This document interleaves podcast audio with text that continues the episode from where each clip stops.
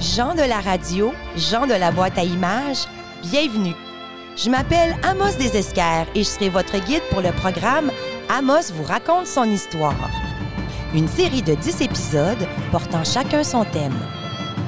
Je vais vous raconter des histoires sur les gens, les bâtisses, les débuts de notre village et les grands événements qui en ont fait une ville unique en plein cœur de la forêt boréale. Ouvrez grand vos oreilles, puis montez le son.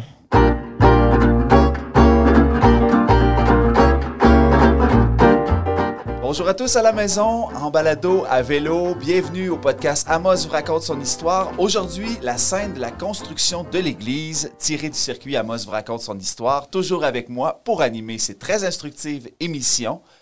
Euh, je reçois, ben non, on reçoit pas. Elle est avec moi depuis, depuis les tout débuts du podcast. Euh, elle a reçu tous ses sacrements et elle est allée quelques fois à la messe de minuit. Aucune religion ne fait partie de sa vie car toutes les intéressent.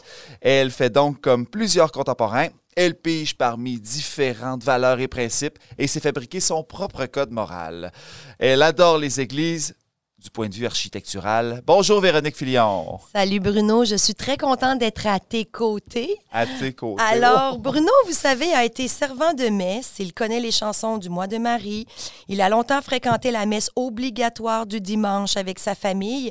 Il vient d'ailleurs d'une famille catholique assez pratiquante et adolescent, il rêvait d'être gourou d'une secte. très ambitieux, Bruno, quand tu étais jeune, hein? Oui, ben, ouais, c'est ça. Je suis ta seule adepte, hein, tu sais. Ah ouais? Ouais, ouais. Ah ouais. Ben écrivez-moi euh, ceux qui sont intéressés à starter ça avec moi. euh, on va, on va s'organiser quelque chose. Alors, ben, aujourd'hui, c'est avec M. Pierre Tremblay qu'on aura la chance de se recueillir sur ce sujet.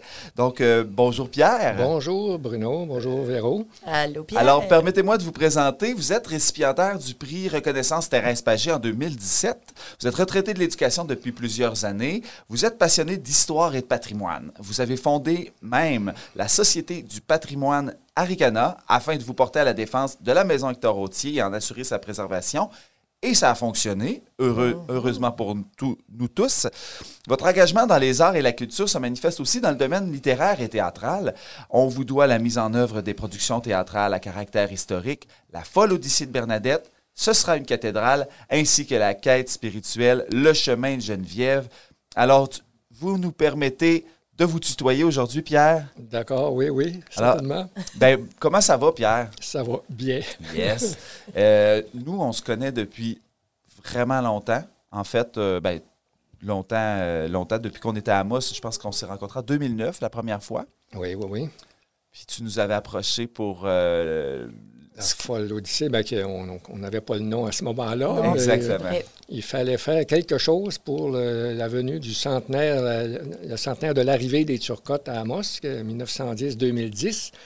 Alors, en 2009, euh, Sylvie, ma fille et moi, on s'en inquiétait. On- Est-ce qu'il se fera quelque chose à Amos? Et euh, ma fille m'a dit, ah, les productions du raccourci, Bruno Turcotte. c'est- Et moi, je suis allée à l'école avec euh, Sylvie à l'époque du secondaire, donc on, on se connaissait un peu de, de nos métiers aussi par après dans notre vie d'adulte. Mais heureusement qu'il y a eu cette, euh, cette euh, étincelle qui vous a allumé parce que ça a été vraiment une œuvre précurseur au niveau de la, la- la prise de conscience de l'histoire à Amos, je trouve, en tout cas de, de ma connaissance à moi, parce que je suis arrivé ici en 2001. Euh, fait qu'une œuvre précurseur. Ensuite, tout- toutes euh, les, célé- les célébrations du centième qui a eu lieu aussi, qui étaient ancrées quand même dans, dans l'histoire. Amos vous raconte son histoire aussi. Fait que ça a été euh, une, belle, euh, une belle odyssée. D'accord, j'en suis bien content. Ben moi, ça m'a donné vraiment le goût de d'écrire à partir du matériel historique. Et puis, à l'époque de l'écriture de la folle Odyssée, euh, on a comme co-écrit ensemble. Ce que je me rappelle, j'écrivais mes scènes, on avait des rencontres à toutes les semaines, on retravaillait des, trucs, euh, puis on a vraiment euh, travaillé de façon étroite. Et puis moi, j'ai vraiment aimé ça. Ah, Personnellement, je trouve que c'est mon texte le plus accompli parce que j'avais vraiment quelqu'un pour m'épauler. Parce que Pierre, il connaît son français, sa littérature, tout ça. Donc, euh, c'était vraiment quelque chose qui était le fun. Puis moi, ben, j'amenais le côté euh, pour susciter l'émotion parce que, comme vous savez, on partait d'un petit texte d'un petit journal de bord, mais il fallait rajouter euh, beaucoup de trucs. Donc, merci Pierre, parce que moi, après ça, quand je suis tombée justement dans notre Amos vous raconte, ben, j'avais des livres, des fois certains austères ou très, euh, des listes de, de dates. Et puis, ça m'avait beaucoup pratiqué justement avec euh, la folle Odyssée de, de rendre quelque chose d'historique, vivant, théâtral, essayer de recréer un petit peu l'époque. Est-ce que tu déjà. Est-ce que c'était la première fois que tu faisais un peu ce rôle d'éditeur-là avec euh, Véronique? Ah, certainement la première fois, oui, c'est une chose d'envergure qu'on avait entrepris là. On allait un peu à l'aveuglette quand même. Euh, il fallait avoir un petit peu de, foi euh, dans les productions du raccourci pour de notre côté. Oui, parce que... Il y, en a plusieurs qui, qui, font, qui ont cette foi-là parce que c'est rodéo des fois avec nous autres. Alors oui, c'est... Mais ça a été un projet extraordinaire que j'espère un jour qu'on va refaire sur scène. Oui, j'aimerais bien. J'aimerais bien, mais on n'attendra pas 100 ans. Et l'expérience que ça l'a créée pour, pour toi, entre autres, ça l'a généré d'autres projets en plus à caractère théâtral, ce qui est quand même pas rien. Oui, ça m'a certainement donné un élan euh, en la matière, oui. J'ai eu la chance de faire le Ce sera une cathédrale aussi, qui a été un succès euh, populaire euh, hallucinant. Oui, il faudra reprendre aussi. Aussi ah, ça. Oui. oui. Puis maintenant, j'ai la maturité pour incarner Geneviève dans le chemin de Geneviève. Ah. Tu penses-tu, Pierre? On verra. Si, si j'en suis le réalisateur, on verra. la maturité. Ah, c'est une question de maturité. Je me suis dit qu'à 55 ans, j'allais être mature un moment donné, là. Et il me reste 10 ans. Let's go, let's go, Véro. Alors, euh, je tiens à remercier tous les partenaires qui contribuent euh, à cette production du podcast Amos vous raconte son histoire. Euh, merci beaucoup d'être avec nous, de nous supporter. je prends également quelques instants pour vous demander à les gens qui nous écoutent à la maison, en voiture, si vous avez, prenez le temps, s'il vous plaît, d'aimer notre vidéo, de la partager de mettre un commentaire euh, parce que vous savez, tout l'algorithme Facebook permet, euh, quand c'est commenté ou partagé, d'être plus vu, davantage vu sur les réseaux sociaux, également sur YouTube. Puis ça nous donne un sacré beau coup de main pour donner de la visibilité à ce podcast-là, pour en apprendre davantage sur notre histoire et sur euh, les aventures qu'Amos vous raconte son histoire euh, ont provoqué au, fil des années. Donc, euh, ben, merci de bien partager et d'aimer notre page. Et vous savez que toutes les émissions d'Amos vous raconte son histoire, le podcast, sont disponibles sur le site internet amosvouraconte.com.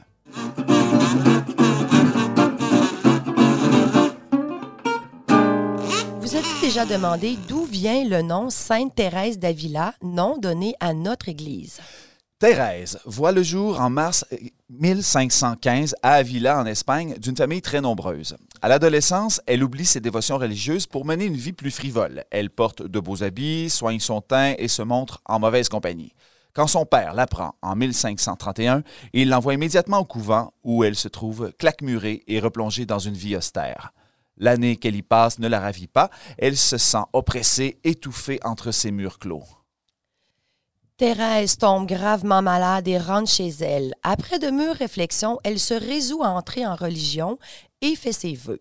Toujours frivole, elle est une religieuse sans grand zèle, oubliant parfois même de prier. Mais Thérèse va vivre un épisode qui est, selon elle, la cause de son regain d'intérêt pour la religion. Un jour de 1542, alors qu'elle se recueille, son regard rencontre par hasard une statue des flagellations du Christ qui lui cause un profond émoi. En voyant le Seigneur plongé dans d'atroces souffrances, elle se sent ingrate de ne pas être plus dévouée. À cette époque, un vent de critique souffle sur les religions euh, catholiques, euh, sur les religieux catholiques, accusés de vivre dans l'opulence en ignorant la pauvreté du reste de la population. Thérèse est convaincue que la clé est dans l'austérité. Elle pense que les religieux doivent retourner à une vie pauvre et modeste et elle entend bien jouer un rôle dans ces temps de changement. En 1562, elle crée un couvent qui reflète toutes ses idées. Il est cloîtré et sa décoration est d'une rare sobriété. Le couvent devient un modèle. Elle parcourt l'Espagne pour fonder et réformer des monastères. Le 12 mars 1622, le pape Grégoire XV la canonise. Sainte Thérèse d'Avila. Sainte Thérèse d'Avila de la cathédrale d'Amos. C'est l'évêque Latulippe qui a nommé l'église en son nom. Mais bien avant de construire la première église de la ville, la population allait à la messe. Les sacrements devaient se donner. Bref, la pratique religieuse ne prenait pas de pause en attendant son lieu de culte. Donc, avant la construction de l'Église, Pierre, où donnait-on les messes? Ben, évidemment, on n'a pas euh, attendu la construction d'une église, mais on s'est empressé de mettre d'élever un lieu de culte quand même en arrivant ici. En 1913, l'abbé du domaine est nommé curé de l'Abitibi. Mais l'Abitibi, il faut voir ce que c'est à ce moment-là. Hein. C'est le long de la voie ferrée entre la Reine au fond de l'Abitibi-Ouest et euh, Sainte-Terre. Et la population de l'Abitibi est de 250 personnes, 300, euh, et la majorité à Amos. Alors, euh, curé de l'Abitibi, ça voulait dire de s'établir à Amos et de desservir euh, les gens d'ici. Et en 1913, la première préoccupation de l'abbé du domaine, évidemment, bien, la première préoccupation, ça a été assez curieusement l'éducation, une école, faire une école. Ça pressait. Et euh, les, gens qui étaient ici à Moss, euh, qui étaient établis, bien évidemment, euh, aussi voulaient avoir une école au plus tôt. Mais bien sûr, on a voulu concilier les besoins école et religion et, foi religieuse. Alors, on a pensé chapelle-école. Mais c'est un peu sous l'égide de... Bon, il n'y avait pas de commission scolaire. Il y a eu un, il y a eu un comité de là, très tôt. quand le curé est arrivé ici, avec les personnes qui étaient ici, on a formé un comité pour euh, envisager une, chapelle-école et on a demandé au curé du domaine d'aller emprunter l'argent qu'il fallait pour construire la chapelle-école, c'est-à-dire 2500 dollars. Je ne sais pas ce que ça représente aujourd'hui, mais ça serait assez énorme, peut-être. Alors, le curé euh, du domaine euh, est parti vers Cochrane parce qu'il ne pouvait pas se rendre à Montréal et Québec par, l'Est, par Sainte-Terre, la Tuque. Alors, il est parti par Cochrane pour et euh, a déjà euh, tâché de rencontrer des gérants de banque euh, pour avoir, pour emprunter la somme en question mais euh, il n'y est pas arrivé à Cochrane. Il n'y avait aucun, aucun lien avec le, le, pape ou tout ça pour, euh, construire cette chapelle-école-là? Absolument pas. Le, pape n'a pas à faire là-dedans, c'est certain. J'avoue que je suis surprise. J'aurais pensé, mettons, que, ben, j'appelle ça, la, grande famille de l'Église catholique au Québec aurait donné des sous pour, quand on arrive dans un nouvel endroit, pour partir la première Église. C'est surprenant qu'il a dû aller chercher son financement chez les banquiers et commerçants ben, ou c'était comme ça à l'époque? Ben, regardez bien, les gens à l'époque s'en viennent s'établir ici puis se prennent en main. Hein? Ouais. Alors, euh, va, hein, va, chercher l'argent, euh, va, va, emprunter chez un banquier. OK. Alors, je continue le voyage du curé du domaine qui euh, passe deux jours à Montréal et qui ne trouve pas l'argent nécessaire. Il s'en va à Québec, ne trouve pas. Mais là, il a le, bonheur de rencontrer l'abbé comment s'appelle notre euh, missionnaire colonisateur, l'abbé Ivanoé Caron, que, que j'allais oublier. Alors, euh, Ivanoé Caron, euh, qui est le missionnaire colonisateur, c'est-à-dire, il est en fait un fonctionnaire du gouvernement, il est en quelque sorte le, sous-ministre de la colonisation. Alors, Ivanoé Caron amène le curé du domaine chez le premier ministre, oh, Lomer Gouin.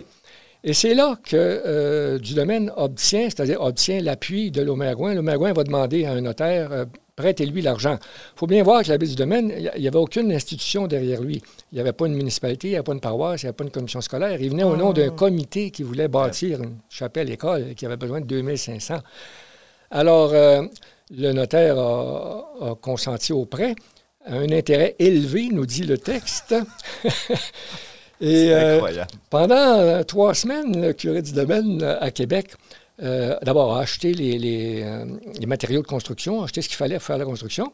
Et puis, il a fait le tour de certains autres curés. Et c'est là, euh, Véronique, tu vas voir, dans l'Église, on s'entraide quand même parce qu'il est allé qui a été, si on veut, des objets de culte pour meubler son, son église ou sa chapelle-école. Alors, il est donc revenu euh, avec un... Il y avait un, wagon de train plein des matériaux de construction et des objets euh, recueillis par l'abbé du domaine. Alors, c'est comme ça que la chapelle-école a été possible en 1913. Et elle a été... Euh, prête.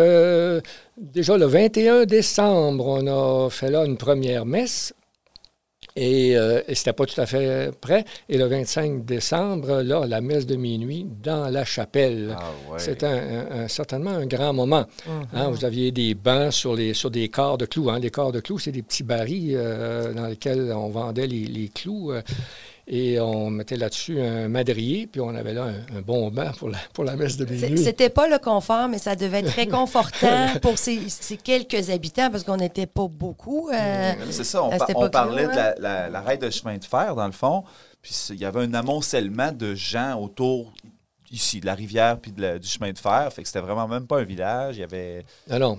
Euh, elle était située où, cette chapelle, euh, pour nous situer un peu dans la ville? par rapport à la ville d'aujourd'hui, elle était située, on dirait, dans le parc de la cathédrale, au coin en, bas de la butte.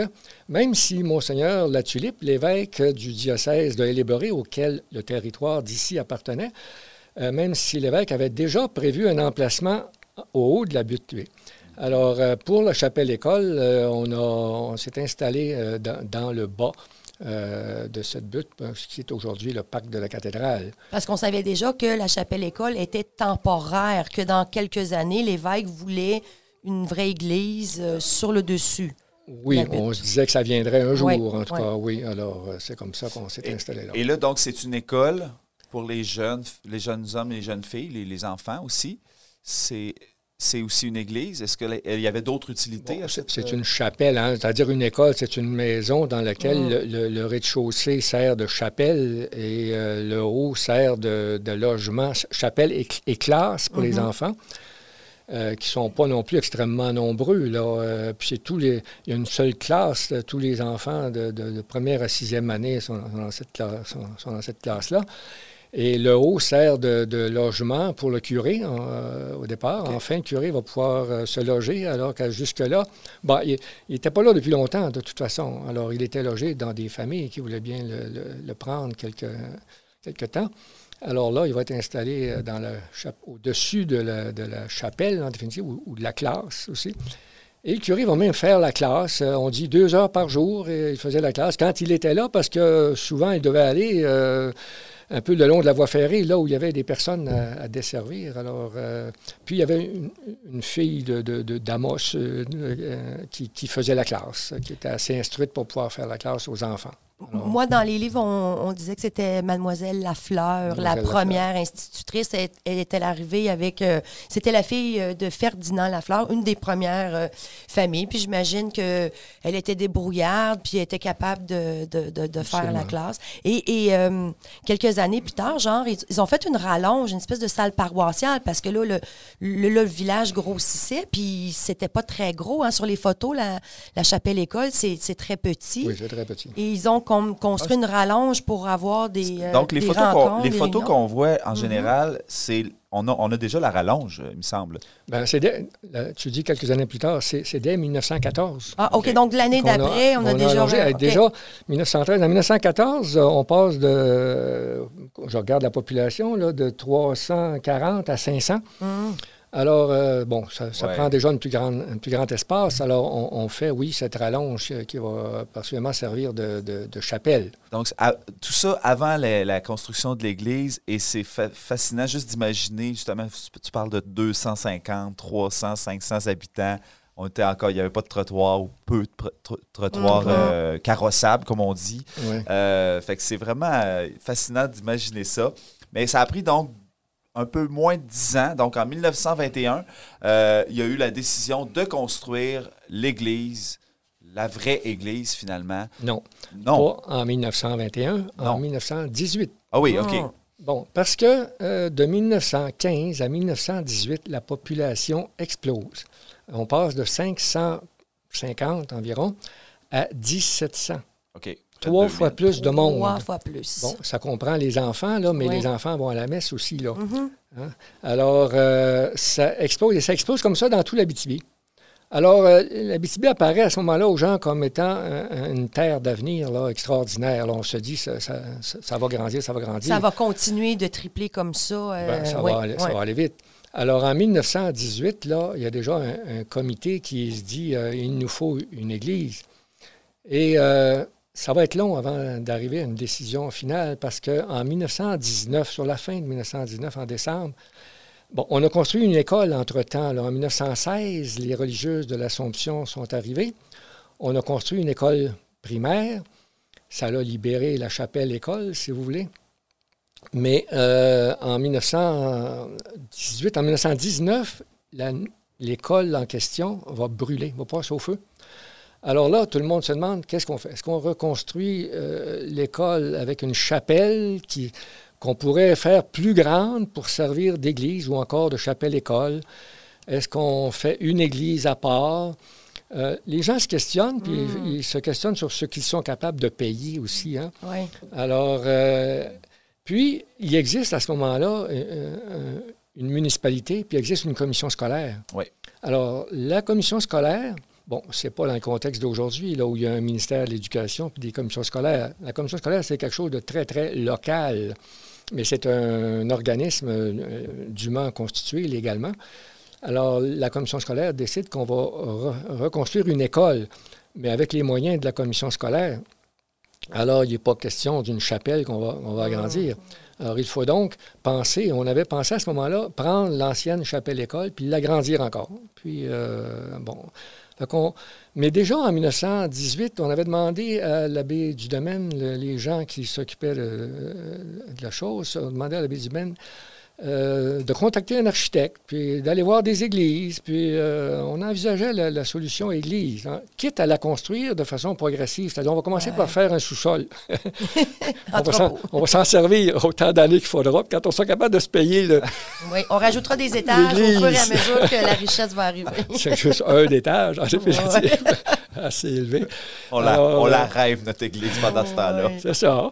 Alors, on avait toutes ces solutions-là euh, à l'esprit, mais euh, Monseigneur La Tulipe a presque mis le poing sur la table pour dire Hey, ça presse, ça vous prend une église. Regardez, il y a du monde dans, dans votre. Ben oui, 1700, là, ça, fait, ça fait plusieurs messes par jour le dimanche, cela. Là. Oui, mais une solution qu'on avait, c'était qu'il y avait un curé et il y avait un vicaire. Avec deux. euh, À l'époque, les prêtres ne pouvaient dire qu'une messe par jour. Alors, même le dimanche. Alors, euh, pour une population euh, de 1700 personnes en 1918, qui est rendue plus élevée un peu plus tard, euh, il y a deux prêtres. Alors, on peut faire deux messes le dimanche. Et euh, on s'est dit qu'un troisième prêtre, on appelle ça des vicaires, hein, le, curé, les deux autres, c'est des vicaires. Alors, on s'est dit, un deuxième vicaire va aider à faire une messe de plus, puis ça va compenser euh, pour le manque de place dans l'Église. Il s'agit de multiplier les messes dans la même Église, ça va aller, dans la même chapelle-école qui était grande. Bon, alors, euh, on, a, on a brassé tout ça, mais en fin de compte, on a pris la décision qu'on était capable de, de se payer une Église et qu'on allait construire une Église. Alors, la décision est, est venue, est C'est tombée. réglé. Puis il a fallu convaincre Monseigneur, quand même, Monseigneur La Tulipe, qu'on était capable de payer une telle église. Parce que là, on avait déjà fait du chemin avec Beaugrand-Champagne. Puis Beaugrand, euh, ça, c'était un architecte de Montréal, Aristide Beaugrand-Champagne. Euh, je, serais- je serais curieux de savoir moi-même comment le curé du domaine a-t-il connu cet architecte. Ça doit être dans son voyage, euh, la- le premier voyage avec l'abbé Caron et tout ça. là. Je ne sais pas du tout. là. Il n'y a rien qui Mais nous il était, dit. il était populaire, là, ce- ce- cet architecte-là, non? Il Ben, n'avait pas déjà une réputation, peut-être? Oui, il était, il, ouais, ça. il était connu en milieu d'église, certainement, parce qu'il avait construit à Montréal déjà une église en 1915. Pardon. Il avait construit une église d'un style assez curieux pour les gens d'ici. Mhm. Alors, euh, certainement que ça avait fait parler et que tous les membres du clergé connaissaient. Ça, c'est l'église euh, Saint-Michel. Saint-Michel, Saint-Michel, Saint-Anthony. qui existe toujours, euh, qu'on toujours. qu'on peut voir. Ceux, et ceux qui se promènent à Montréal, Ouais. quand on, on va sur le pont, euh, voyons, le nouveau pont qui vient d'être construit, là. Champlain. Champlain, là, on la, on la voit toujours euh, quand on passe. Oui, oui, Ah. oui, oui. Moi, je la vois régulièrement quand je passe par là, finalement. Bon.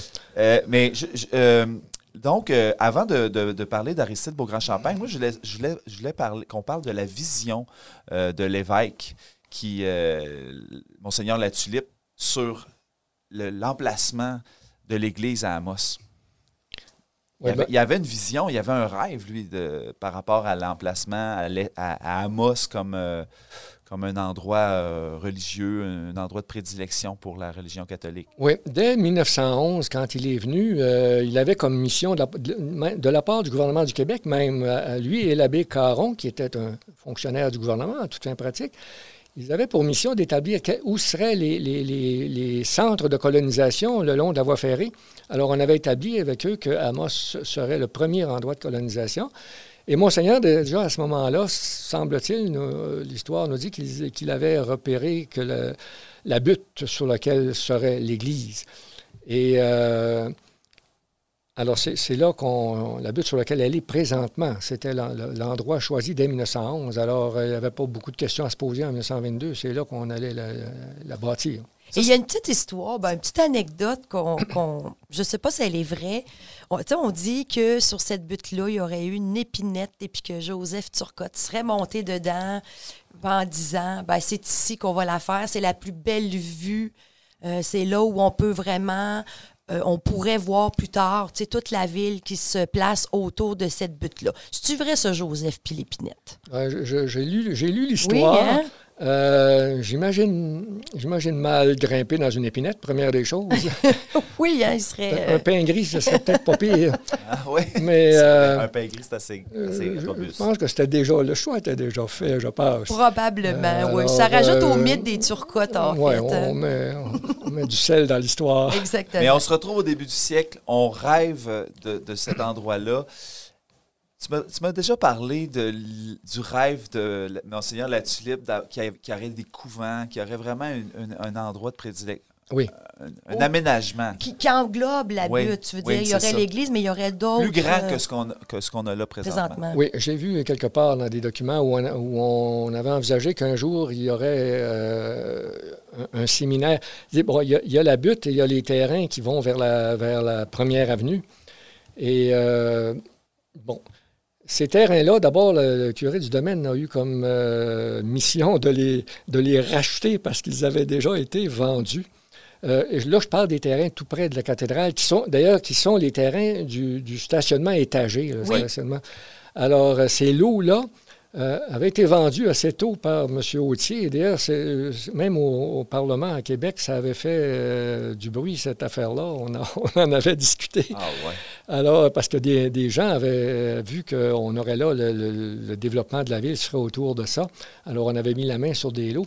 Ah. Mais par ailleurs, il y avait des lots plus proches de la cathédrale qui avaient été aussi vendus et Monseigneur du Domaine a dû les récupérer, a dû offrir aux gens d'autres lots en échange de ceux-là.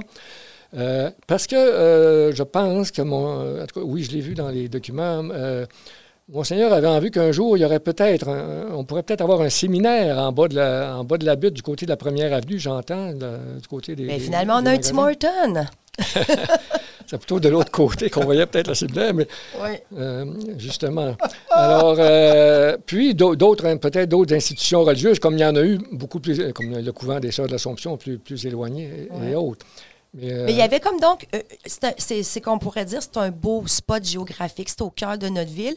Puis là, dans le fond, le, conflit, c'est un petit peu, est-ce que cet endroit-là, c'est pour des magasins? Euh, moi, ça me fait penser un petit peu la légende de chasser les marchands du temple. Hein. On voulait comme un peu peut-être garder la, la butte pour ça. Puis là, ça se retrouve envahi de, petits commerces, de stationnement qui. Mais si tu vas à Québec ou à Sillery, les, les, terrains, les plus beaux terrains sur le bord du fleuve, là, à partir du château Frontenac, mettons, euh, ou plutôt de, des plaines d'Abraham, là. Ensuite, c'est distribué euh, aux sœurs, puis il y a vraiment beaucoup de, ah, ben collèges, puis tout ça. Fait que, tu sais, j'ai l'impression que c'est un peu dans, dans ce même sens-là qu'on aurait voulu avoir un centre-ville euh, ecclésiastique ou euh, religieux. Puis après ça, la ville se développe autour. Ça aurait été, ça aurait été très beau aussi, mais j'avoue que autour de la cathédrale, s'il y avait eu plus grand terrain, ça aurait peut-être mis la, en valeur davantage la cathédrale. Il ne faut, peut-être pas trop penser. Euh, est-ce que ces gens-là, centre-ville,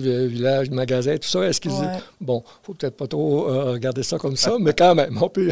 ben, on peut rêver. ben, moi, je le dis.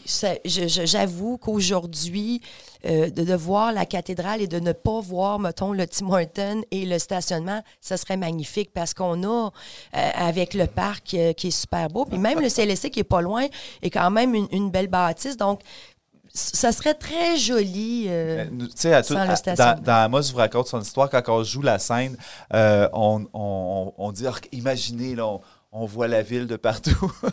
là, on, fait, on est là, les acteurs, on imagine toute la ville.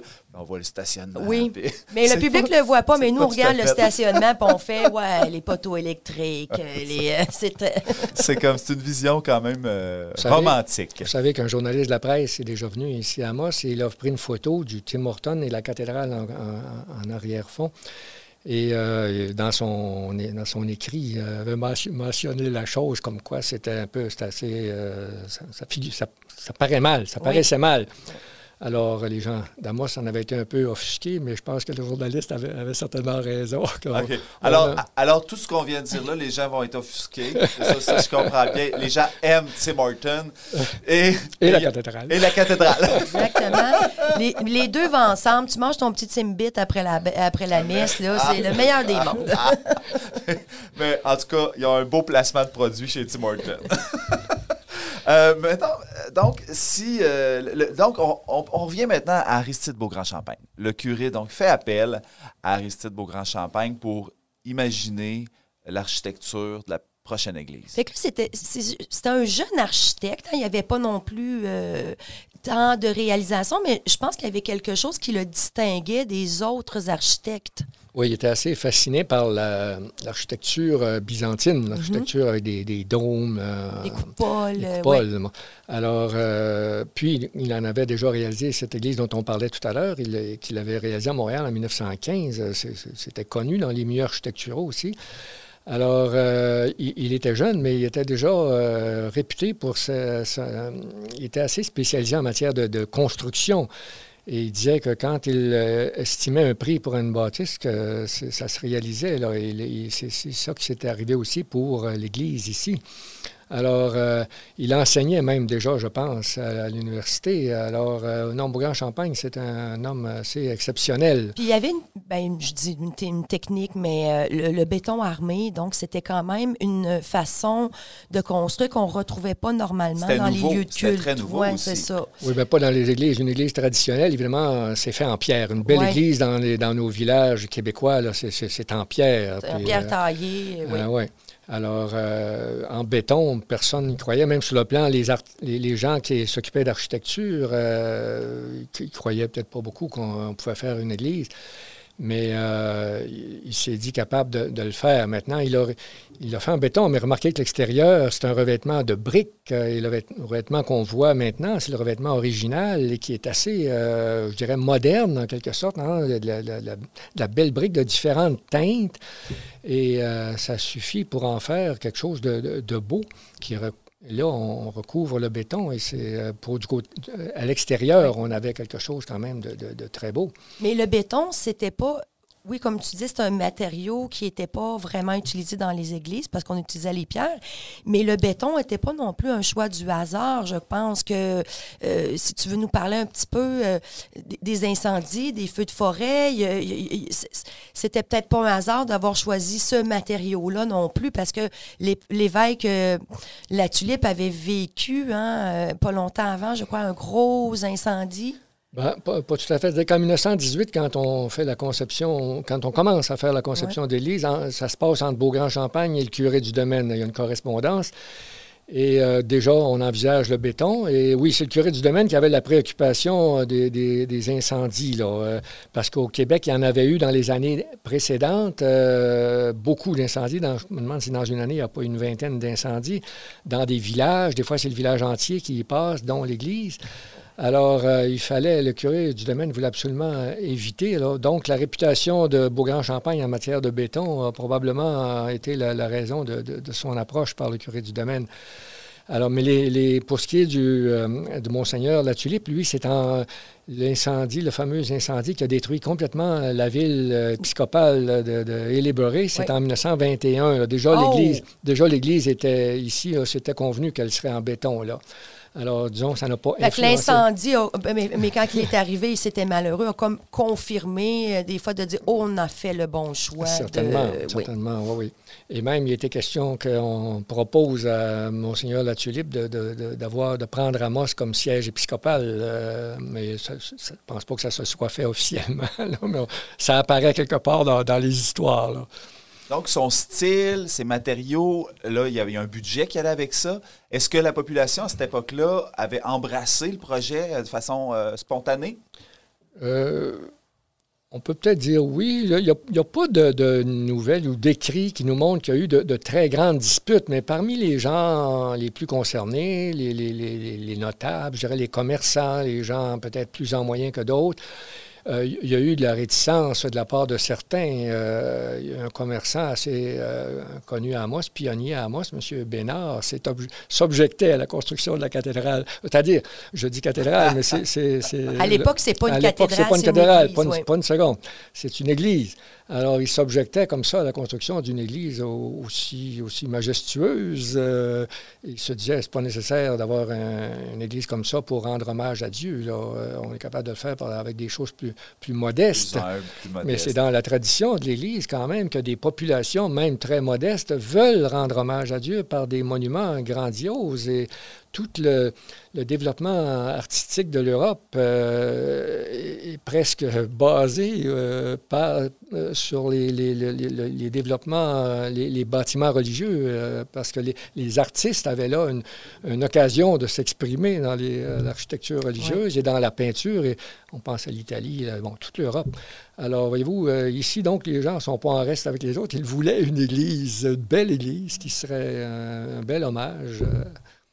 Moi, j'ai lu dans des documents qui m'ont été euh, remis euh, par la famille de Emery Sicard que lui aurait été un petit peu au début opposé à ça. Bon, ben, c'est, le meilleur ami à Bénard. Oui. Bon, probablement qu'ils se sont euh, craqués l'un l'autre autour d'une petite frette, mais, mais c'était un, forestier, donc un gars qui faisait du bois, tout ça.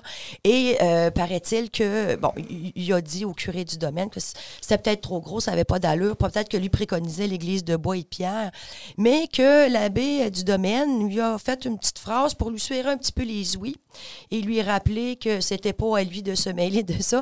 Et après, euh, selon la famille, euh, ben, ça c'est un fait, il a fourni les bancs de bois euh, qui étaient dans l'église et que sur les chantiers, les plus beaux morceaux, les plus belles planches étaient réservées pour le curé parce qu'il fallait laisser sécher ça là.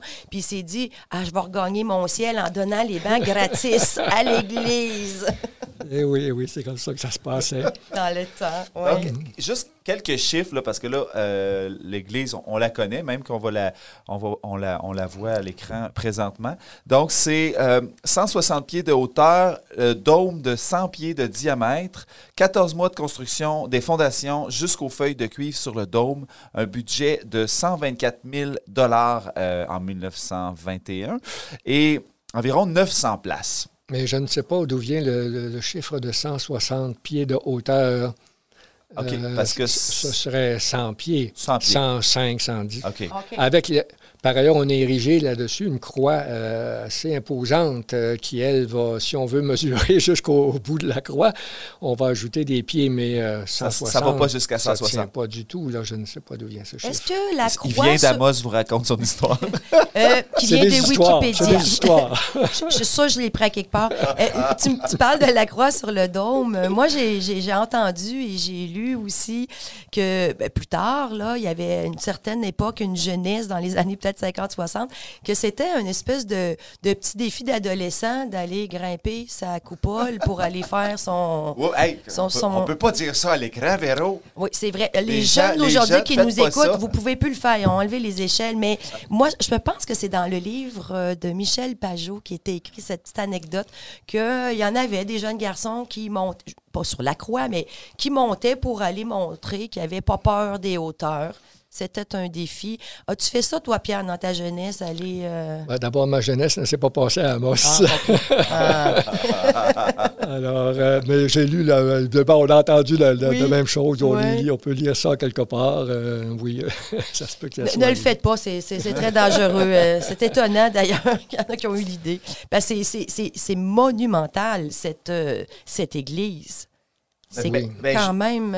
C'est la ben, c'est dur de, comparer. en plus quand on, quand on, la voit de très loin en arrivant à Moss. Euh. J'avoue que j'aurais aimé dans ma vie la voir avec le dôme de cuivre, de voir ce, cette couleur-là, le, reflet du soleil, le fait que ça brille, ça devait, parce qu'on l'a toujours connue verte à cause. Euh, Oxydée. Hein. Oui, c'est ça, mais ça devait être de toute beauté, hein, de voir ça en cuivre. Je ne sais pas si c'était beau, mais en fait, en 1962, on l'a refait complètement, le dôme de cuivre. Oui, bien, ils n'ont pas attendu ma naissance. ils n'ont pas, attendu assez longtemps encore. Non. Eh, au début, euh, donc inaugurée en 1922, cette église, Euh, Est-ce qu'elle avait le même air que présentement? Là? On parle pas de présentement avec les briques qui tombent, mais euh, je veux dire, les décorations, l'intérieur, extérieur, est-ce que ça, ça ressemblait à ce qu'on connaît Bon, aujourd'hui? L'inauguration, c'est plus 1923, là, elle a été construite de 22-23. Et euh, l'extérieur ident- identique à ce que c'est aujourd'hui. Bien, identique, mm, non, mais en tout cas, euh, assez semblable. Par ailleurs, à l'intérieur, euh, la, différence était énorme. Ben, au moment de la construction, en 23, euh, l'intérieur est sur le béton nu. Alors, c'est- voyez-vous, des pilastres en béton coulé qui viennent supporter le, le dôme. Mais entre les pilastres, c'est des blocs de béton. Alors, euh, et c'est ça pendant 40 ans. Euh, J'ai même entendu une paroissienne qui, vit encore, qui dit qu'elle a entendu, le- en tout cas, elle, a dit que le, le- le- Monseigneur Desmarais, le premier évêque d'Amos, aurait déjà dit euh, Je l'aime pas, ma cathédrale, n'est pas belle. Et euh, je, je serais assez d'accord avec Monseigneur Desmarais. Euh, à l'intérieur, sur le béton, imaginez le son. euh, C'était austère. là, on regarde euh, les photos qu'on peut voir euh, dans, la ca- dans l'église même. Et euh, c'est pas vraiment beau, je dirais. fallait qu'ils croient, les, les gens, que ça deviendrait beau un jour. Ouais. Ça manquait un petit peu de chaleur. En fait, c'était un petit peu à l'image des couvents de Sainte-Thérèse d'Avila qu'on disait au début. C'était du, c'était sobre, c'était austère et par Ouais, hasard, austère. ça s'est retrouvé comme ça aussi euh, dans les débuts de l'Église. Les couvents de Thérèse devaient être plus beaux parce qu'ils étaient probablement finis en bois à l'intérieur, Ah, alors ah. que là, on est sur le béton. Puis il faisait probablement plus chaud en Hey, Espagne parce que ça devait pas être euh, une église où il faisait très. La température, elle devait être difficile à contrôler dans ce. Absolument. Ouais. Euh, et et, euh, Pierre, euh, donc, c'est à partir de quelle année que ça a été transformé euh, à l'image d'aujourd'hui? C'est en 62, là. hein, de- OK, de- lors de donc, de, première 1923 à 62, donc une période de 40 ans, euh, on va finir l'intérieur. Et je vous dirais, d'abord, les gens étaient prudents. hein. On, a, comment, on a voulu finir de la payer avant de s'engager dans de nouvelles dépenses. Ah, crime, ça ressemble à chez nous, ça. Alors, Ça, c'est- Dis-moi pas que ça va prendre 40 ans avant que je finisse mon entrée. c'est ça. Et euh, quand on s'est vu prêt à- Mais d'ailleurs, le, curé a- qui a été nommé à ce moment-là euh, à la paroisse, euh, Monseigneur Lafrenière, a eu un discours très éloquent et très... pour dire aux gens, écoutez, notre, Église n'est- pas belle, il est temps de la finir, il faut faire quelque chose, le, reste en ville, c'est beau. Alors, nous autres, il faut s'y mettre et si- si- ça, va se faire à partir de maintenant. Alors, en 62, donc, on a procédé à la finition intérieure de l'Église en envisageant qu'on serait capable de, payer ce- cette finition-là. Puis qu'est-ce qu'on. Puis, puis les éléments de, de la décoration intérieure, là, on parle, euh, par exemple, le marbre euh, qui vient d'Italie, du marbre rose. On, on parle de tout ce qui est petite mosaïque de céramique, les, les vitraux aussi. Bon, essentiellement, je suis certain que les vitraux euh, ont été le, le- le- le gros- la pièce majeure, si Ouais. vous voulez, de cette, de cette finition intérieure. On a fait appel à une firme française, mais qui avait déjà ici au Québec des représentants, puis dans toute l'Amérique du Nord, en fait, c'est-à-dire dans le nord-est des États-Unis, dans l'ouest du Canada, euh, ailleurs au Québec, euh, la firme euh, Rowe et frères avait des contrats de, de- de vi- de vit- de vitraux à faire dans des institutions religieuses, dans des chapelles, dans des églises. Alors, c'est eux qui ont obtenu le, contrat pour les, vitraux d'ici. Ils ont été fabriqués en France et ils ont été installés par, sous les soins de la, firme de les frères Rowe. Alors, c'est certainement une pièce majeure. Et euh, le reste, euh, on peut penser que c'est. euh, je, suis encore à, chercher qui est, l'auteur, qui est le concepteur de la, décoration intérieure. Et parce que c'était un entrepreneur d'origine italienne, la firme s'appelait Carli Petrucci. C'était la fusion de deux firmes italiennes, mais de- des Italiens émigrés à Montréal et qui s'adonnaient à la décoration d'églises, beaucoup dans tout le Québec. Alors, euh, est-ce que c'est Carli Petrucci qui a conçu la, la décoration? Euh, le dôme, entre autres, Oui. les, les- les grandes caissons du dôme, les, euh, La colombe? Euh, la, colombe euh, au fait du, dôme. Excuse-moi, Pierre, est-ce que c'est vrai qu'il y a des gens qui disent que sur la colombe, il y aurait des noms de gens qui sont inscrits? Est-ce que c'est vrai ou? Moi, j'ai pas. Ben, je l'entends, tu le dis, d'autres m'ont dit, mais je ne l'ai pas vu nulle part. OK. Personne n'est monté Personne autant, qui aurait pu fournir les preuves ne l'a fait. Alors, non. Et euh, donc, toute cette décoration un peu éclectique, là, qui est un peu, des, euh, est un peu byzantine, la décoration, les, vitraux, par exemple, ne sont pas figuratifs, n'est-ce pas? C'est des mm. motifs euh, géométriques, en quelque sorte. et les autres éléments dans la coupole, c'est des éléments très classiques. vous avez des chapiteaux de, colonnes. Les pilastres sont, sont surmontés de chapiteaux corinthiens. Alors, en avant, vous avez de belles mosaïques. Ça, c'est quelque chose, euh, je, je, très bien que ce soit la, Carly Petrucci qui ait été à l'origine de ces mosaïques qui sont euh, à l'avant dans les trois absides, la, coupole euh, au-dessus du cœur et les deux petites coupoles de chaque côté.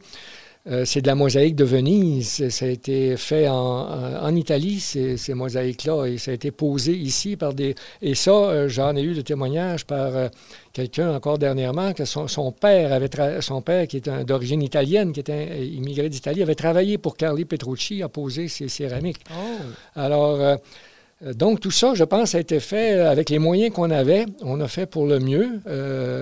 c'est quelque chose de, de beau. J'aurais aimé être là euh, le jour de l'inauguration. je ne sais pas comment les gens d'Amos ont pris ça. Je n'étais pas encore ici à l'époque, mais euh, ça a dû être un très grand moment que d'inaugurer cette église en 63, cette nouvelle église en quelque sorte, mais qui était devenue entre-temps cathédrale. Oui, et, mais et c'est ça, et ça devait être un choc parce qu'on on, passait justement d'une église qui était plutôt sombre, grise, sobre, alors que tout ce qui a été rajouté, c'est euh, qu'on parle des céramiques ou les bandes du dôme, c'est coloré, ça amène une chaleur, euh, on ne sait plus regarder. Et souvent, quand on rentre, hein, le regard est happé vers la, colombe. C'est bien ce que tu dis là. Et c'était exactement l'optique des, des, frères Roux qui ont, je l'ai vu sur pièce, c'est-à-dire sur la correspondance avec le curé de l'époque, comme quoi ils avaient conçu les, vitraux. Pour, ils ont dit, ça va mettre de la lumière dans la cathédrale et le, soleil se déplace. Vous savez, les vitraux sont placés de l'est au sud, à l'ouest. Et euh, le soleil derrière les vitraux les fait briller et ça amène une luminosité qu'il n'y avait pas. Et je voudrais même qu'en 2009, quand on a euh, refait une certaine rénovation à l'intérieur, on a pris soin de euh, faire un éclairage qui donnerait une luminosité dorée et euh, on a même eu à changer. on avait mis des, des, ampoules trop blanches et il a fallu ah! euh, regrimper en l'air pour aller tout remettre du, doré euh, sous les instructions du ministère de la Culture qui a dit non, non, vous allez remettre. et ça donne un aspect très lumineux. Et ce que tu dis à propos des. Quand quelqu'un quelqu'un qui se trouve à la cathédrale, une, sacristine euh, euh, qui a de longues années passé à la cathédrale, qui a vu entrer tellement de gens, de touristes, de visiteurs euh, jour après jour pendant l'été. Et elle dit, les gens entrent et tout à coup, ils élèvent le regard et et, les gens, dans le, livre de visite à l'arrière de la cathédrale, les gens écrivent beau lieu de recueillement, de silence et de, de, de lumière aussi. Oui. Alors, évidemment, la, question de lever, je pense, euh, tient aussi beaucoup aux grands arcs romans qui soutiennent la coupole. Ça, c'est l'œuvre de Beaugrand-Champagne que d'avoir conçu cette, euh, dans une harmonie. il y a huit arches, oui. Hein. Les huit arches qui euh, et tout. Et il n'y a pas une seule colonne, évidemment, dans l'Église. Tous les arches tiennent sur les pilastres. pas les arches, mais oui, les arches tiennent sur, les pilastres qui soutiennent la coupole. Et que vous soyez n'importe où dans l'Église. Et, et l'avant entre deux deux pilastres est déjà assez vaste pour tenir le cœur. C'est beau. On voit très bien votre euh, passion ah euh, de cette architecture-là. Euh, on donne encore des messes dans cette église? Ben, ben, on donne... On dit encore la messe. On dit. Oh, je donne des on célèbre. On, donne des spectacles, nous autres, on donne la messe. on célèbre encore la messe. oui, à l'église, certainement, oui. J'espère que ce sera pour longtemps. Un bâtiment comme ça a une, valeur dans la mesure où, son usage euh, originel est encore est, vivant. Euh, ce serait de valeur qu'un jour, on, doit en faire un musée ou quelque chose d'autre. Et tu, et tu as donné, tu t'es impliqué beaucoup dans dans l'Église pour euh, différentes choses, mais entre autres, tu as, donné des visites. Tu as offert des visites. Tu offres, est-ce que tu offres encore des visites à l'occasion de l'Église?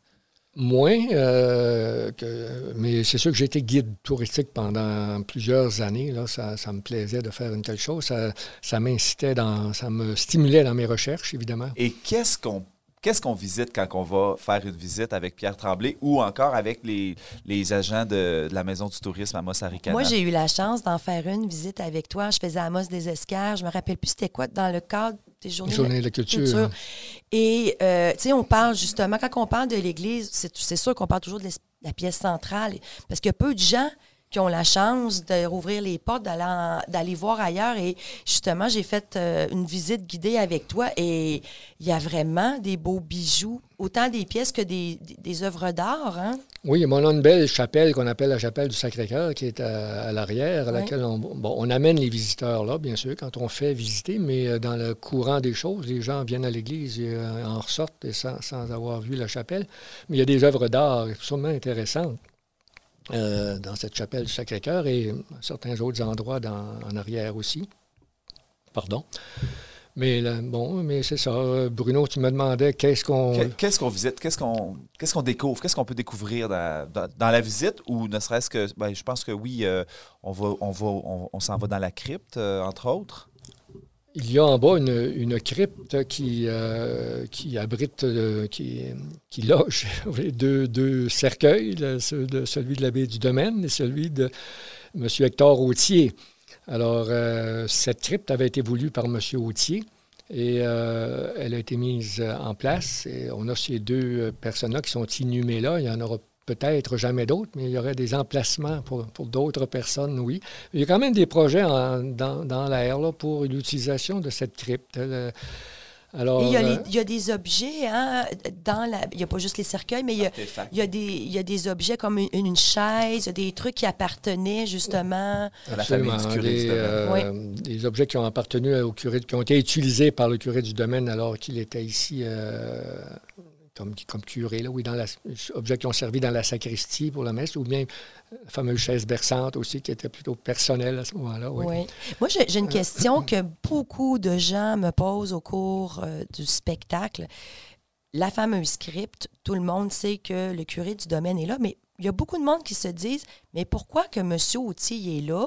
Puis pourquoi que je suis lui? Qu'est-ce qu'il fait là, finalement, dans la crypte? Euh, parce que c'était pas, euh, ça n'avait pas rapport avec euh, le, fait qu'il fréquentait l'Église plus que d'autres. Donc, est-ce que tu sais répondre à cette fameuse question? Qu'est-ce que Hector Autier fait dans la crypte? Il dort. Oui, ils sont aussi. faut pas parler Mais avant qu'il. Il nous écoute. moi, moi, je suis content qu'il soit là parce qu'on le surnomme le père de la BTB. Alors, on se dit, c'est super, mais quand il a réservé, euh, disons, son cercueil-là, il ne savait pas qu'il allait se faire appeler le père de la BTB et tout ça. Mais la crypte, elle est due à M. Autier. Hein. Il, en est, il, en est, la, cause directe parce qu'un jour, euh, il a, on lui a demandé, la paroisse lui a demandé de céder des terrains pour agrandir le cimetière, ce qu'on appelle le cimetière actuel, le long de la route 111.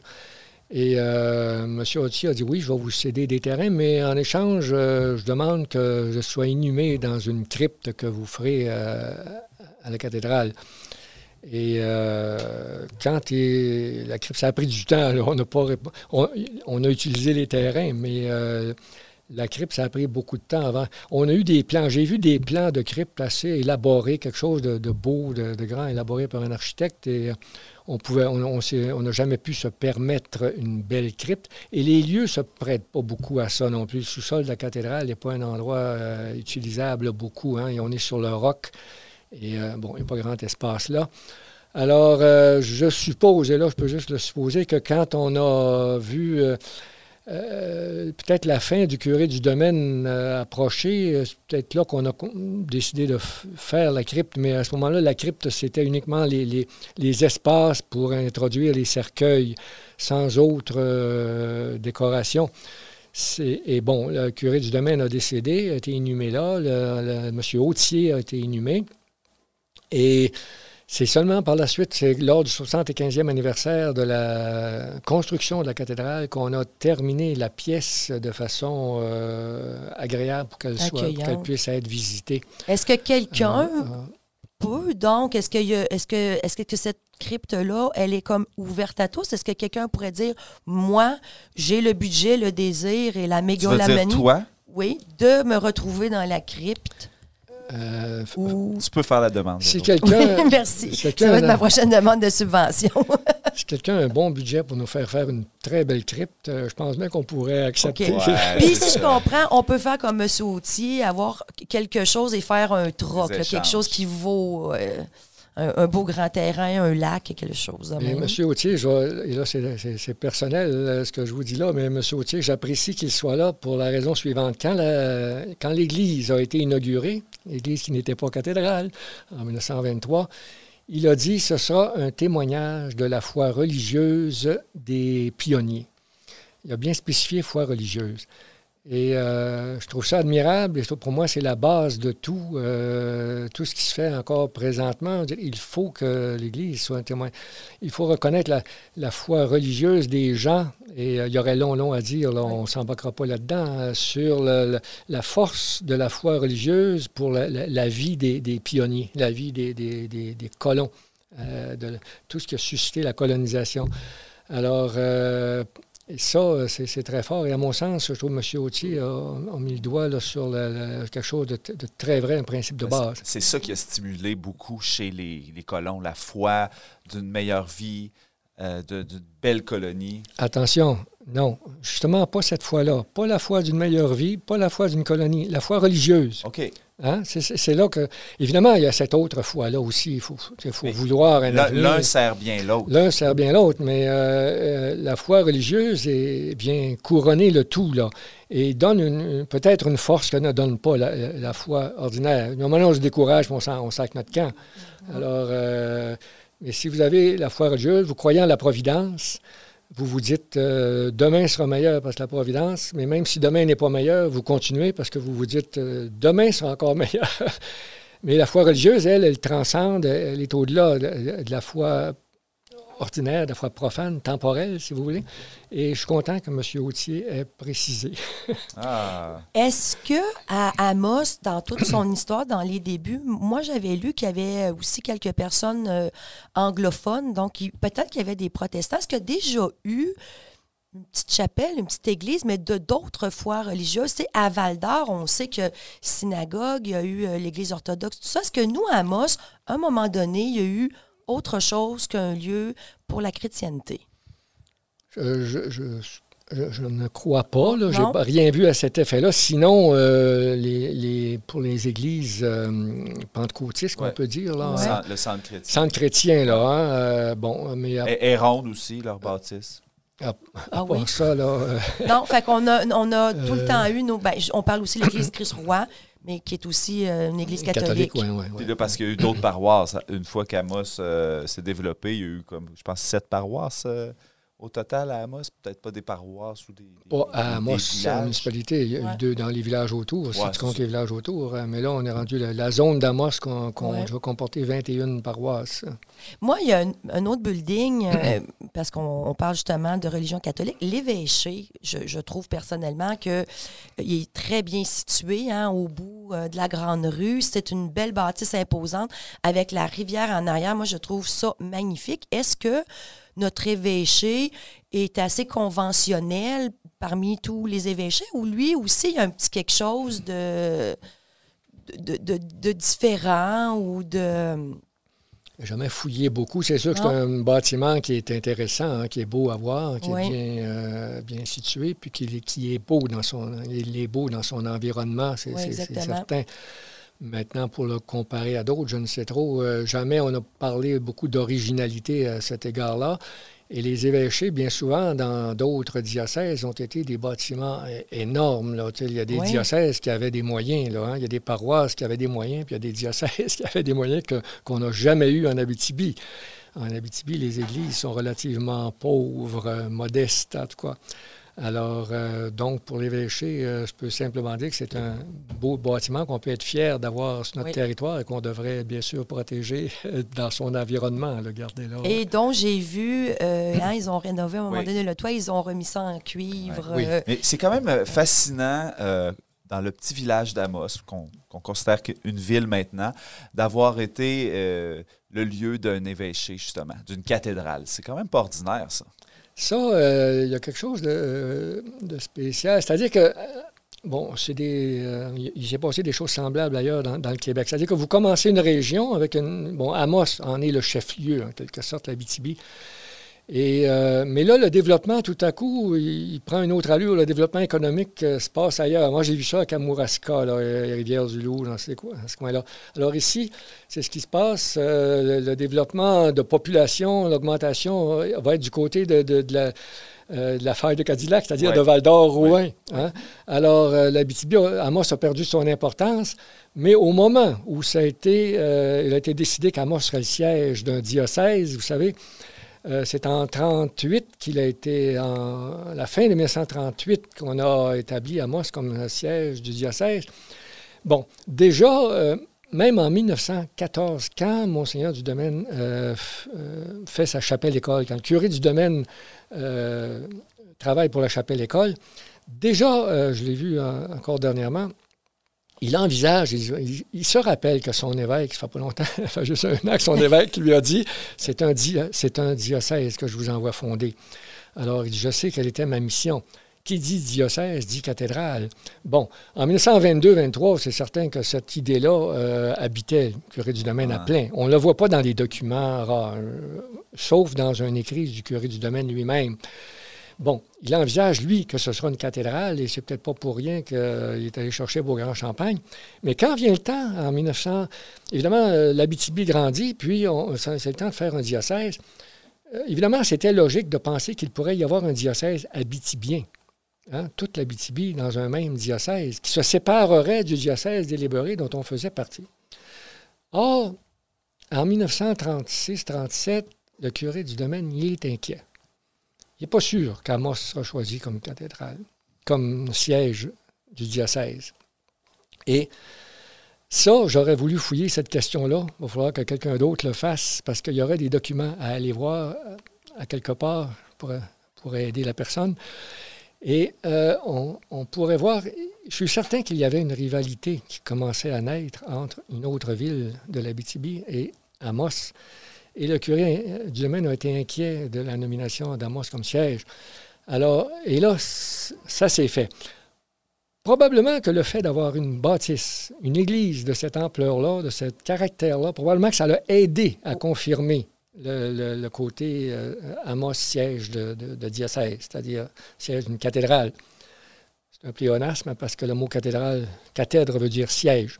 Alors, donc, euh, Voyez-vous, ça aurait pu, ah aurait pu dévier. Il y a eu un bon suspense. C'est qui la compétition? On, en reparlera. On en reparlera. Mais nous, ce qui nous a aidé, justement, c'est qu'on avait de toute façon la plus belle église de la région. Donc, ça l'a beaucoup aidé, probablement. Ça, a, certainement aidé. Euh, bon, et voyez-vous, là, le diocèse a été formé, le diocèse d'Amos a été formé mais ce n'est pas toute la BTB qui est entrée dans le diocèse d'Amos. Je pense qu'on aurait encore long, longtemps à en discuter de ce sujet-là euh, avec Pierre Tremblay parce qu'il est passionné, c'est, fabuleux, puis c'est très intéressant. Et si, on, par exemple, on voudrait approfondir notre connaissance sur la cathédrale ou sur, l'histoire de cette cathédrale, est-ce qu'il y a des, écrits euh, officiels sur l'Église, sur cette Église-là? Où on s'informe davantage sur, euh, ben, par exemple, dans le livre du centième de la ville. Euh, ou, euh, faire une visite guidée carrément, oui. faire une visite guidée, certainement. maintenant, le livre, oui, du, centenaire d'Amos, où là, on raconte l'histoire de la paroisse et là, l'histoire de la cathédrale a, été, a été dite là aussi. Je vais vous dire, un jour, Denis Chabot, historien de Val-d'Or, m'a dit, dit Pierre, ça nous prend une histoire de la cathédrale, ça serait à toi à faire ça. Mais il était trop tard. je ne peux pas me, lancer là-dedans. C'est un travail qu'il y aurait à faire exprès juste pour la cathédrale. Là, il, y aurait beaucoup de, choses à faire. dans, ton spectacle, ce sera une cathédrale. L'esprit derrière la construction de l'Église, elle était, euh, elle était palpable. Euh, est-ce qu'il est édité, ce, ce texte-là? Non, non, non. Il n'est pas rendu disponible non, plus? Un jour, peut-être. Un jour, peut-être. ça vous prend Il faudra sortir tout ce qu'il y a de ton ordinateur, Pierre. Euh, ben, on va continuer d'en parler. Alors, on va parler maintenant de la partie création. Euh, avec Véronique euh, un peu plus en, vedette cette fois-ci. Donc, Véronique, dans, la, dans Amos vous raconte son histoire, on, a vraiment une scène euh, où on plonge dans les travaux de la construction, l'effervescence autour de cette, ce projet-là d'envergure. Est-ce que tu peux nous en parler un peu, faire une mise, une mise en contexte dans le temps? Oui, alors on est dehors, devant la cathédrale, on fait comme si elle n'existait pas, puis elle n'était pas encore construite, l'église. Et donc, on, serait comme au début. La scène, c'est que la, la, soumission a été acceptée et qu'on va très rapidement euh, commencer les travaux. Euh, donc, euh, c'est une rencontre entre certains notables de la ville. On a M. Autier, M. Gour, le curé, l'architecte. Et plus tard, on va avoir des paroissiens, des citoyens qui viennent un petit peu mettre leur nez dans ce projet-là.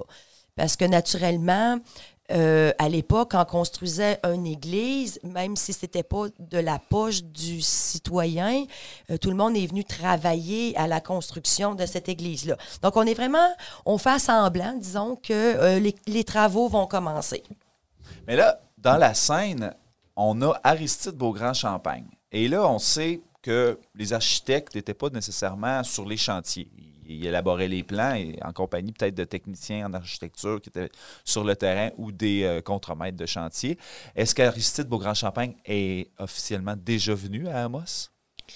Euh, je n'en sais rien. Hein. J'ai rien vu à cet effet-là. J'ai vu une correspondance euh, qui existe entre Beaugrand-Champagne et le curé, mais à savoir qu'il soit venu ici, il me semble que ça aurait fait un choc, ça aurait créé une onde de choc. Et euh, je n'ai rien, rien vu dans les documents qu'on peut avoir à l'Église. C'est drôle. Moi, tu vois, je ne sais plus où je l'ai lu, qu'il serait venu une fois et qu'il aurait été le seul architecte qui serait venu à Amos. Une fois, peut-être pas pendant la construction, je pense que c'était peut-être avant euh, je ne sais pas si c'était pour euh, rassurer les citoyens lors d'un conseil de ville ou quelque chose comme ça, mais il serait venu une fois en chair et en os quelques jours. je ne me rappelle plus où je l'ai lu. Ben, en tout cas, nous, dans la scène d'Amos vous raconte son histoire, on, le fait venir. c'est très bien, c'est très bien. Pour défendre son projet, qui était original, euh, face à la population qui était divisée par rapport au projet. Bien, comme Pierre l'a dit au début, il n'y a, pas de, a pas de nom officiel. On n'a pas de gens qui disent qu'ils ont parti une pétition, qui ont parti un mouvement d'opposition.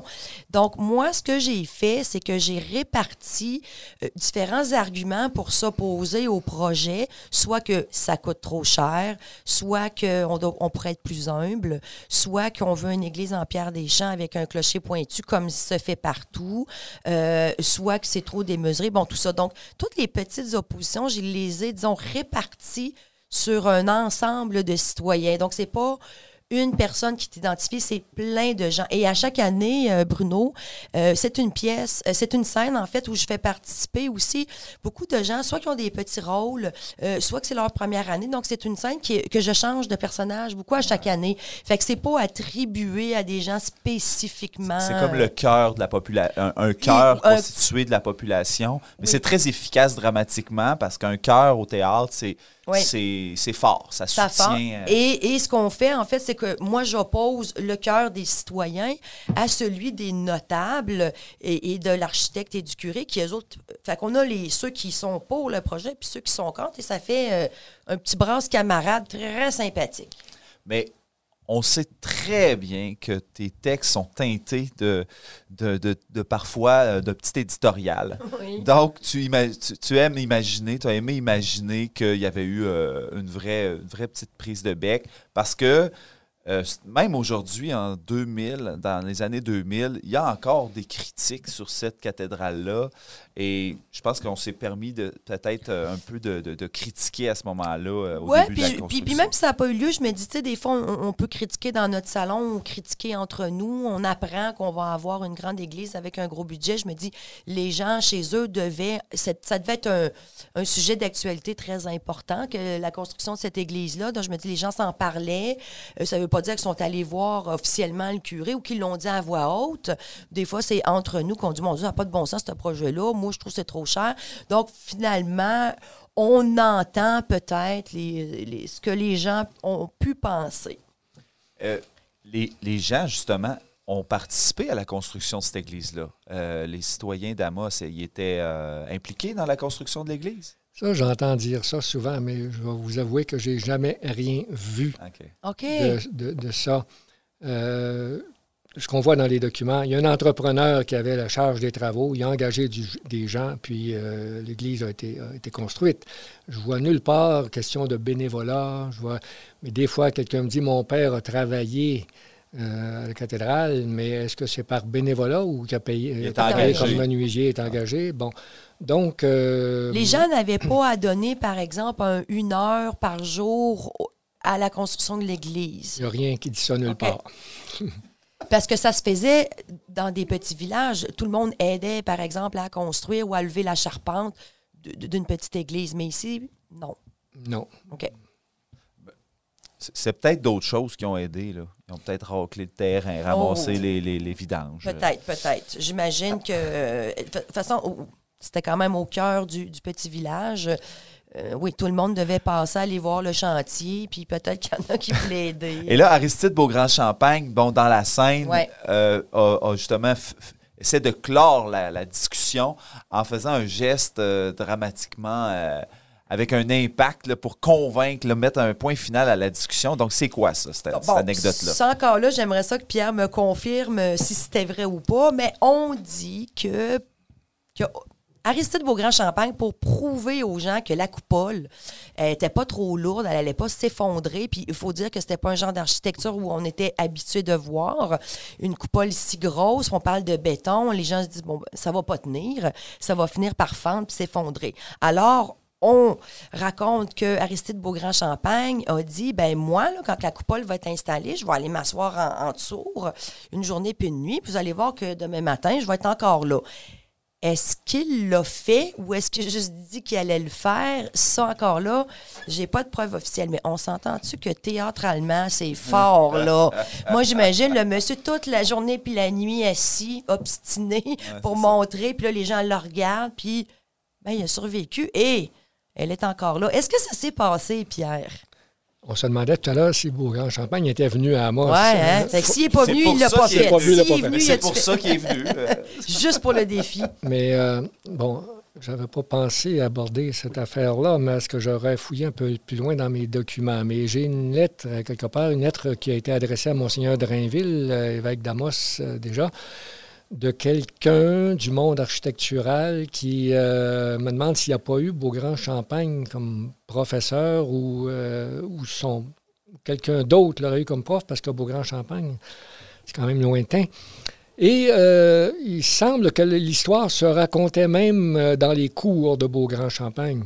Oh yeah! Bon, mais c'est pas encore une source tout à fait Oui, ça, fiable. oui. Mais, euh, Mais pour un spectacle, c'est très fiable comme source, en tout cas. Peut-être pas pour un historien. C'est-tu pas vrai? Ah, mais euh, oui, c'est ça. Et donc, dans la scène, Aristide, euh, qui nous, entre nous, on l'appelle ABC. Parce qu'Aristide Beaugrand-Champagne, on veut jamais écrire ça dans un texte. Entre nous, les comédiens, il s'appelle ABC. Donc, ABC, c'est ce qu'il a utilisé pour finalement essayer de faire taire la foule de, de Et citoyens. Est-ce que ça a fonctionné? Ben, fait que donc, dans la scène, il dit c'est ce que je vais faire, je vais vous le prouver. Ben non, il y en a encore qui se disent ben, on va vous retrouver crapouti, on va avoir votre mort la, sur la conscience. Et c'est donc finalement Amos qui se choque et qui renvoie tous les personnages de la scène parce que c'est très dur de contrôler une foule en furie. Alors, euh, Amos euh, les menace de les cliquer, euh, de les effacer carrément du spectacle. Donc, tout le monde s'en va un peu en, en donc, donc l'esprit de la scène, c'est de montrer que le projet était était peut-être ambitieux, il était chérant pour, pour, pour l'époque, tout ça. Euh, c'était spécial aussi au niveau de l'architecture. Euh, Ça plaisait peut-être pas à tous. Fait que c'est pour montrer que il y a peut-être eu, euh, justement, là, des petits grains de sable là, pendant ces années-là euh, qu'on devait faire ce projet-là. Et Ben, qui s'est fait? On va l'écouter, cette scène-là, justement, alors avec ce qu'on qu'on appelait, euh, euh, on appelle maintenant dans- entre nous la scène des chialeux. Euh, dans la scène de la construction de l'église, on a Monsieur et Madame Gour qui sont très supporters du projet, le couple Autier, euh, dont la femme se propose d'offrir même une statue. Et car Madame Autier était très pieuse, on a naturellement le curé et l'architecte. Donc, le- le- les chialeux sont constitués dans cette scène-ci de Madame Mascotte, Olive Mascotte, Madame O'Brien, Bénard, Déméret Jobidon, Bernadette Turcotte. Alors, on écoute la mise en lecture de la scène tirée du circuit Amos vous raconte son histoire et on vous revient tout de suite après avec Pierre Tremblay.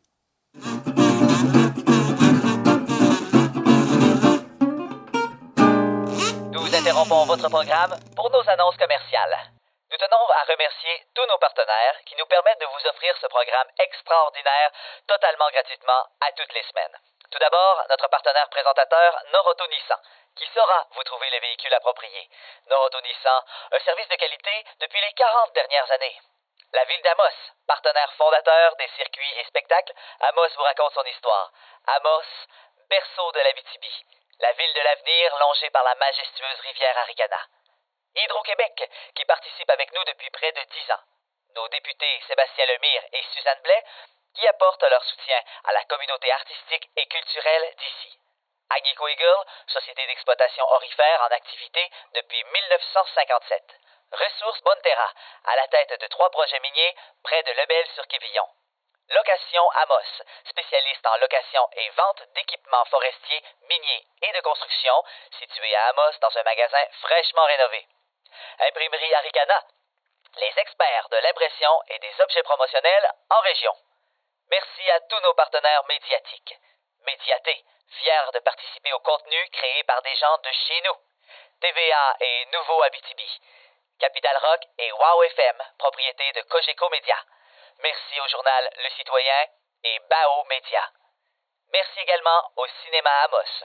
Une mention également pour NIAC, spécialiste en hébergement web, développement de sites et d'applications qui offre des outils technologiques à toutes les entreprises. Merci à Protect, au centre du camping d'Amos et la Sarre, PME Inter, Notaire Abitibi, Remorquage Belles-Îles, Raymond Chabot Grant Thornton, Canadian Tire d'Amos, Caroline Prou, ministre du Tourisme, pour leur participation financière à notre projet. Merci de les encourager puisque c'est grâce à eux que vous pouvez en apprendre davantage sur votre histoire. De retour à votre programme principal.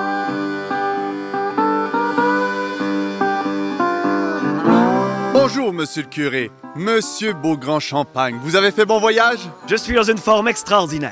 Eh bien, nous vous sommes reconnaissants de venir nous voir. Bon séjour parmi nous. David, Hector, nous étions en train de regarder les derniers plans de la nouvelle église. Tout simplement passionnant. Monsieur le curé, vous êtes passionné par tout ce que vous entreprenez. Monsieur Beaugrand-Champagne est aussi un homme de passion, mon cher Hector. Au-delà de l'architecture, il se passionne pour l'histoire et particulièrement sur l'archéologie. L'histoire, le passé, les anciennes civilisations exercent sur moi une fascination sans borne. Eh bien, le dîner de ce soir risque d'être des plus intéressants. Et les travaux commencent toujours en 1922? Oui, la soumission de 124 000 est acceptée. Les travaux débuteront sous la direction du contremaître Dieudonné Péloquin. Oh non. Monseigneur a choisi le meilleur site pour votre nouvelle église. Vous voyez que par sa position, elle sera visible de loin, embellissant considérablement le centre-ville. Imaginez l'immense coupole cuivrée scintillante sous le soleil, irradiant une lumière quasi céleste. La chrétienté rayonnera. Bâtir un temple à la grandeur de Dieu et de la foi des gens. Je souhaite vraiment une église à l'épreuve du feu. Vous savez, comme c'est un fléau dans cette région. À ce sujet, ma femme vous souhaite le bonjour. Monsieur le maire, monsieur le député, Les citoyens devront mettre l'épaule à la roue afin d'élever l'impressionnante charpente de 160 pieds de hauteur. Nous aurons besoin de tous les hommes volontaires pour cette colossale construction. Cette église sera la fierté des Amossois. Tout à fait. Écoutez, écoutez, mes chers paroissiens. Je sais que tout le monde en ville ne parle que de la nouvelle église. Go, say it now. Je peux pas dire ça au curé, voyons. Allez, allez, go. Monsieur le curé, votre monsieur de Montréal a réussi à vous embominer avec ses idées de grandeur. Marguerite, quand Monseigneur la Tulipe m'a nommé curé de cette nouvelle colonie, il m'a dit qu'il m'envoyait ici pour fonder un nouveau diocèse. Il nous faut une église digne de ce plan. Exactement. Monsieur le curé s'est toujours douté qu'il se passerait de grandes choses ici. Ça prend des visionnaires comme lui pour créer une nouvelle colonie, ma petite fille. Oublie pas ça, manoir. Well, Mr. Beaugrand Champagne, vous êtes celui qui avait construit l'église Saint-Michael in Montréal? En effet, et je veux m'inspirer de l'église Saint-Michel pour faire la vôtre. L'église sera construite selon le style romano-byzantin. La particularité de ce style est qu'elle est de forme circulaire, contrairement aux églises latines qui sont en forme de croix. Oui, oui. Une église ronde, comme celles en Europe, là. Ce sont des mosquées, ce n'est pas très catholique. Cette architecture la rendra unique dans toute l'Amérique. Les gens viendront de loin pour voir cette imposante église surgie de la forêt. Pensez à la Tour Eiffel. Plusieurs Parisiens s'y opposaient au début. On disait qu'elle allait défigurer Paris. Mais maintenant, cette imposante architecture de fer, ode à la modernité et au progrès, fait maintenant la fierté de Paris. Voilà. Ben, vous savez que nous autres, là, on n'est pas des péteux comme les Français. Qu'est-ce qu'il dit, lui, là? Ben non, pas toi, ben non, là, t'es un péteux qu'on aime. Oh, c'est bien vous autres, les Amossois. Faut que ça pète plus haut que le trou. Pas capable de se contenter d'une simple église en pierre des champs avec un clocher pointu comme dans tous les villages de la province. Ben, tu Mais vous n'êtes pas qu'un simple village, vous êtes le berceau de l'Abitibi.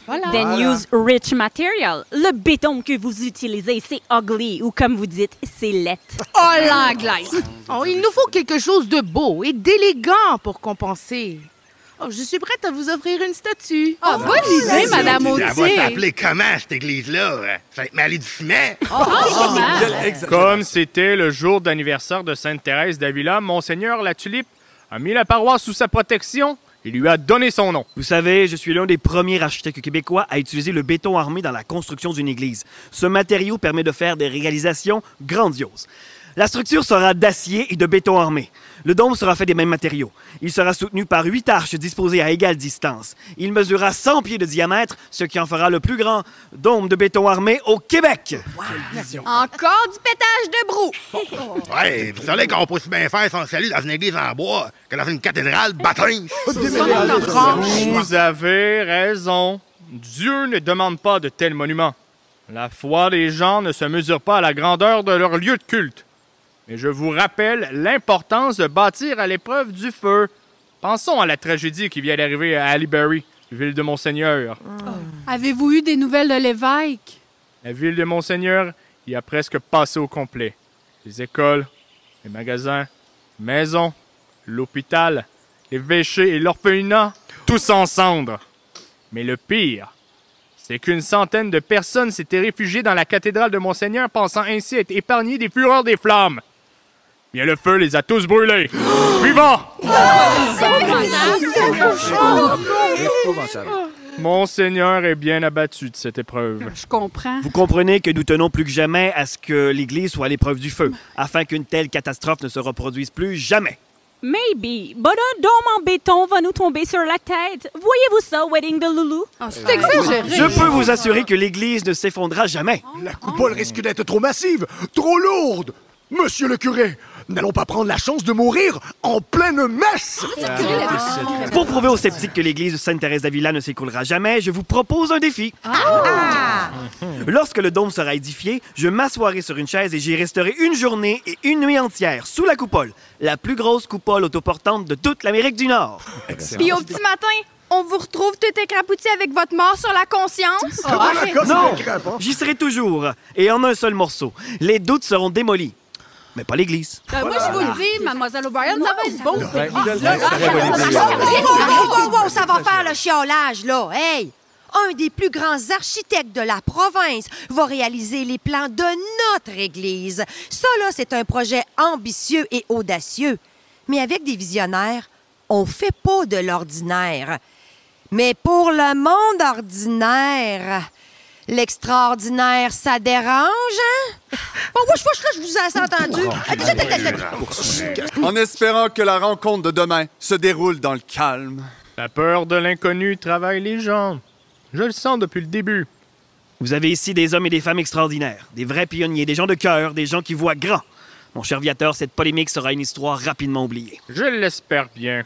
C'est la première fois qu'un architecte daigne venir ici. On l'accueille avec une brique et un fanal. Les Amossois ont besoin de beaucoup de temps, monsieur le curé, pour accepter le changement, mais ils aiment être uniques. Je sais. Ainsi, soit-il. Ainsi soit-il.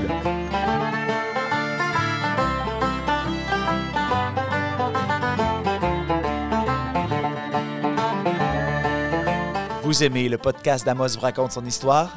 Visitez nos attraits touristiques d'Amos Aricana, le Vieux Palais d'Amos, la Maison Hector Routier, le Centre d'archives d'Amos, le dispensaire de la Garde à la Corne, et de même que le Musée de la Poste et de la boutique de Forge de Saint-Marc. Et ils sont tous ouverts pour vous durant tout l'été. Nous espérons de tout cœur que vous appréciez cette performance enregistrée du podcast. Si vous souhaitez supporter les productions du Raccourci, un organisme sans but lucratif multidisciplinaire artistique de l'Abitibi-Témiscamingue, vous pouvez le faire en faisant un don au lien disponible dans le descriptif du podcast. paypal.me raccourci. Merci beaucoup aux comédiens euh, d'avoir euh, vous êtes livré à l'exercice de la lecture théâtrale. Donc, euh, Véronique, cette scène-là n'a pas toujours eu lieu parce que là, présentement, on la joue à l'extérieur, même dans les la- du parc de la cathédrale, mais auparavant, elle était à l'intérieur de l'église. Pourquoi on la fait plus là? Ben, c'est une question d'acoustique. hein. Quand une église est conçue, je pense, euh, le, le- c'est fait pour que quand le, curé va justement euh, célébrer la messe, ben, que la voix puisse bien voyager dans l'espace. Or, nous, la scène, on la faisait ou là où on s'assoit le, public. Euh, Donc, l'acoustique, il y a beaucoup d'échos, de réverbération, et même si on, on essaie de ralentir la voix, ben, on se faisait souvent dire que les gens entendaient pas certains mots ou certaines mêmes voix de comédiens qui qui se prêtent pas à ça. Et après plusieurs années, on a dit, on va arrêter de s'obstiner à parler dans un endroit qui qui sert pas bien notre voix, et on est sorti dehors. Et donc, ce qu'on a décidé de faire, parce qu'on voulait vraiment faire rentrer le public dans la cathédrale, parce qu'elle est magnifique, c'est qu'on en a profité pour organiser une cérémonie de mariage qui fait qu'on n'a pas à parler.